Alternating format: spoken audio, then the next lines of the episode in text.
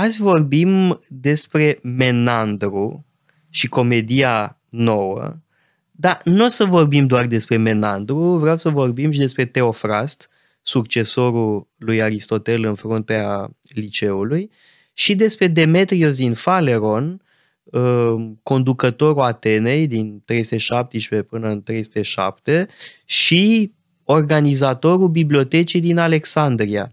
Adică vreau să vorbim despre această perioadă uh, în care uh, apare o nouă lume, de fapt, da? civilizația elenistică, da? perioada elenistică atunci începe, odată cu uh, Alexandru uh, cel Mare, iar în Atena uh, avem pe continuatorul lui Aristotel, da? marele Teofrast din uh, Lesbos, uh, și uh, Deme- uh, Demetrios din Faleron, care e un uh, filozof uh, aristotelician, este un produs al uh, liceului și de asemenea Menandru uh, ar fi studiat și Că el cu foarte Teofrast. posibil să fi studiat cu Uh, Teofrast. De alminte, uh, comedia nouă este o comedie de caracter. Dar tot ce avem mai târziu, uh, Plaut, Terențiu, Molière, Caragiale, uh, descind de fapt din și Menandru. Shakespeare îi datorează mult. Și Shakespeare, bun, anumite piese, Ah, dar da. Molière. Da, Molière Da, e e- de neconceput fără Menandru. Uh, Plaut și Terențiu, la A, fel. sigur, traducerile în latină sunt uh, esențiale. Uh, dar aici, în primul rând, trebuie să înțelegem transformările politice, cred, pentru că Atena clar nu mai este un jucător de prim rang în politică. Deja vorbim de imperiile, mai întâi Imperiul Macedonean, după care statele, imperiile elenistice.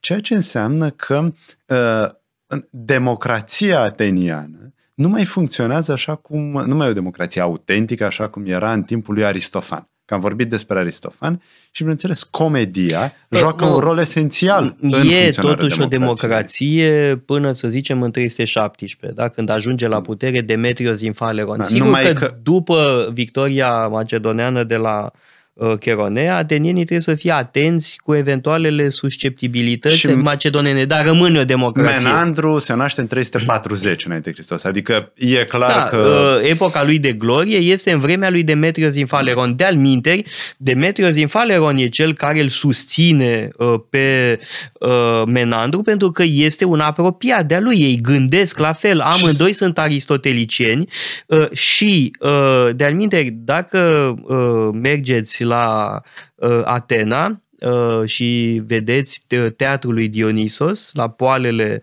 Acropolei, veți vedea că o statuie a rămas acolo și anume statuia lui Menandru. Deși e un pic paradoxal, pentru că el a avut, mă rog, știm ce succes a avut la Lenaia, nu știm la Dionisie, nu este clar. Uh, Dar se întâmplă ceva interesant și anume, uh, comedia lui Aristofan era pentru atenieni și în principiu putea fi înțeleasă de atenieni, adică de cei care cunoșteau contextul politic al Atenei. Nu când Aristofan îl critică pe Cleon. Da, e exemplu cel mai- comedie politică. comedie politică. La Menandru mult mai puțin. Există aspecte politice, dar în primul rând este o comedie de caracter. Da, și și avem- vorbește de familii, de sfera intimă, de mm, încurcături, a cui este copilul, de pildă. E o Da, e un comedie în paradox aici, pentru că Menandru s-a bucurat de o popularitate colosală în antichitate și ne-au rămas puține piese. Uh, una singură, din câte știu eu, ne-a parvenit în întregime. Care, sau da, aproape mizantrop, în întregime. aproape, da, cu- Uh, să-i zicem mizantropul, nu Da. știu, bozumflatul, Da. uh, supărăciosul, Ciosul, depinde cum vrem să-i spunem, uh, care este uh, precursorul mizantropului lui Molière. Mhm. Uh, și avem exact aceeași filozofie, și anume uh, virtutea este calea de mijloc. Uh, este o idee aristoteliciană. Uh, mizantropia este excesul contrar față de excesiva sociabilitate. Uh, calea de mijloc virtuoasă este afabilitatea da? sau uh, bunăvoința, nu știu cum să-i spunem neapărat, dar uh, aici vedem prezentarea unui exces, vedem și excesul contrar și calea de mijloc uh, care uh, se impune uh, ca virtute. Da, e, de altfel, succesul enorm al lui Menandru în, în timpul vieții, dar și mai mult după, După, moartea sigur.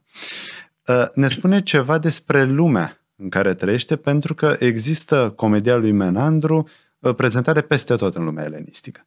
Ori asta nu se întâmplă cu Aristofan. Mai mult, comediile lui Menandru sunt prezentate de mai multe ori.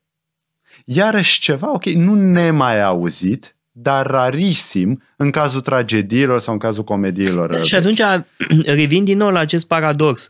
Uh, s-au păstrat foarte puține da. Uh, texte de Menandru, în schimb Aristofan uh, a supraviețuit, bun, sigur nu în întregime, dar ne-au parvenit totuși 11 comedii de Aristofan. Iar pentru Aristofan trebuie să cunoști cât de cât contextul da. atenian. De altfel e foarte greu de citit și anumite pasaje sunt foarte greu de citit pentru că nu știi exact la ce se referă. Anumite jocuri de cuvinte de pildă sunt practic indescifrabile. Pe când de Menandru are această chemare universalistă. Și este o comedie filozofică. Da? În timp ce comedia uh, lui Aristofan este politică și porcoasă, foarte important, da. e foarte porcos Aristofan și de aia ne place așa de nu, mult. Nu pentru uh, domnișoare sensibile. Da, cât de puțin. Pentru pudnibonzi, ipocriți, nu e bun Aristofan. Uh, aș zice chiar că e un antidot uh, la aceste racile sufletești, uh, în timp ce Menandru ne oferă o comedie de caracter, o comedie filozofică și o comedie a spațiului privat, a spațiului familial, cum spuneai și tu, a spațiului intim. Și plac zicerile memorabile.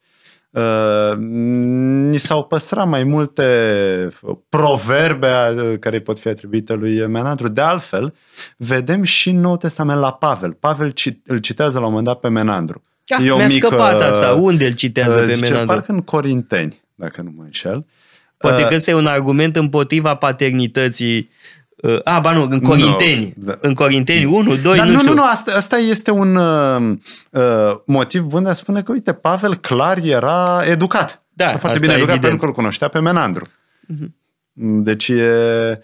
Uh, sigur, Menandru e cineva care este studiat e, și cred că este un bun companion pentru Euripide. Pentru că mi se pare că au anumite lucruri în comun interesul pentru spațiu interior, mă gândesc la spațiu interior în primul rând sufletesc, pentru emoții, pasiuni, dar sigur și pentru spațiu interior care nu mai este eroic, așa cum se întâmpla la Eschil, la Sofocle, care sunt interesați în primul rând de personaje foarte mari. Sigur că apar și la Euripide, dar sunt tratate altfel aceste personaje. Da, e interesantă uh, comparația. Uh, cred însă că cu Menandru suntem totuși uh, departe de epoca Și mai lui e ceva, cred, interesant, și anume rolul corului.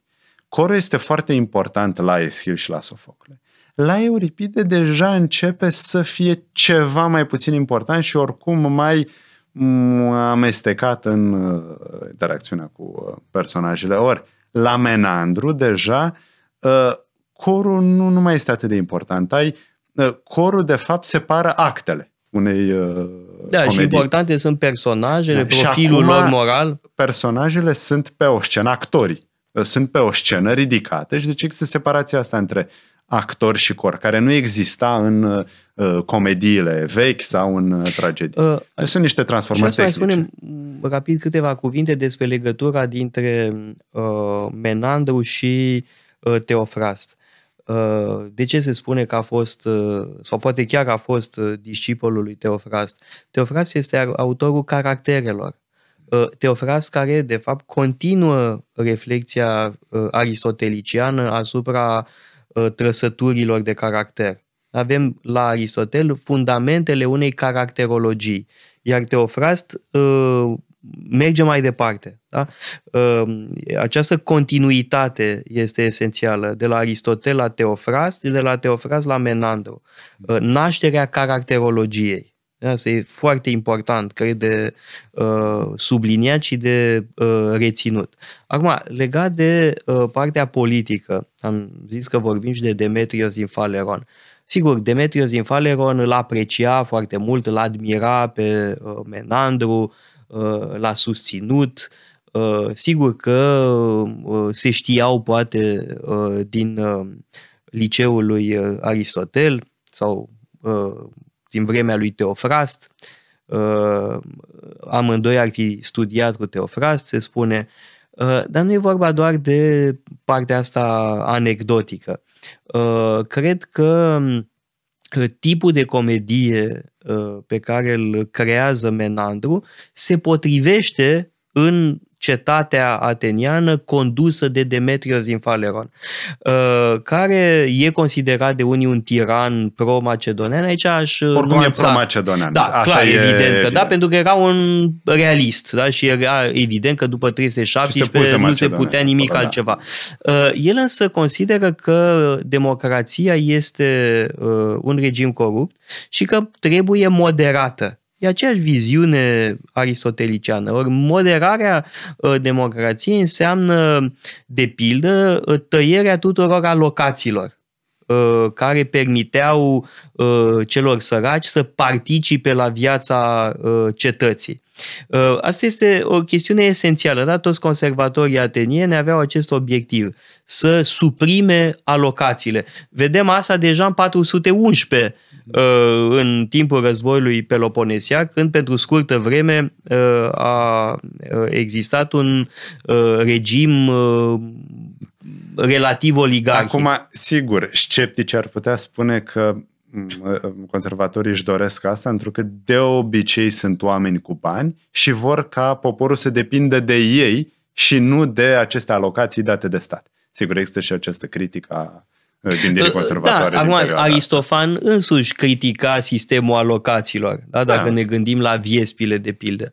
Însă, uh, timp de 10 ani, uh, Demetrios din Faleron conduce uh, Atena, el pierde puterea în 37 pentru că are împotriva lui pe Antigonos cel chior și pe Demetrios Poliorcetu, pierde puterea, Uh, după 10 ani de exercițiu și uh, găsește adăpost în uh, Egipt, la Ptolemeu.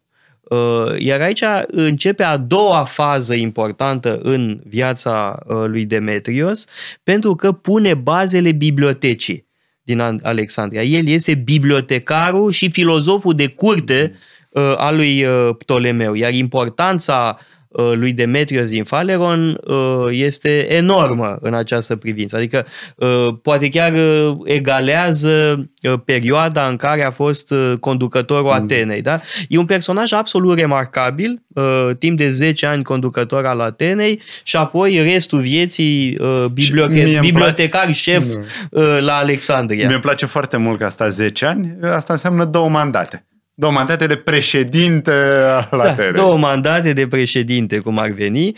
Uh, sigur că asta depășea uh, regula democratică ateniană, de aici și acuzația că ar fi fost uh, tiran.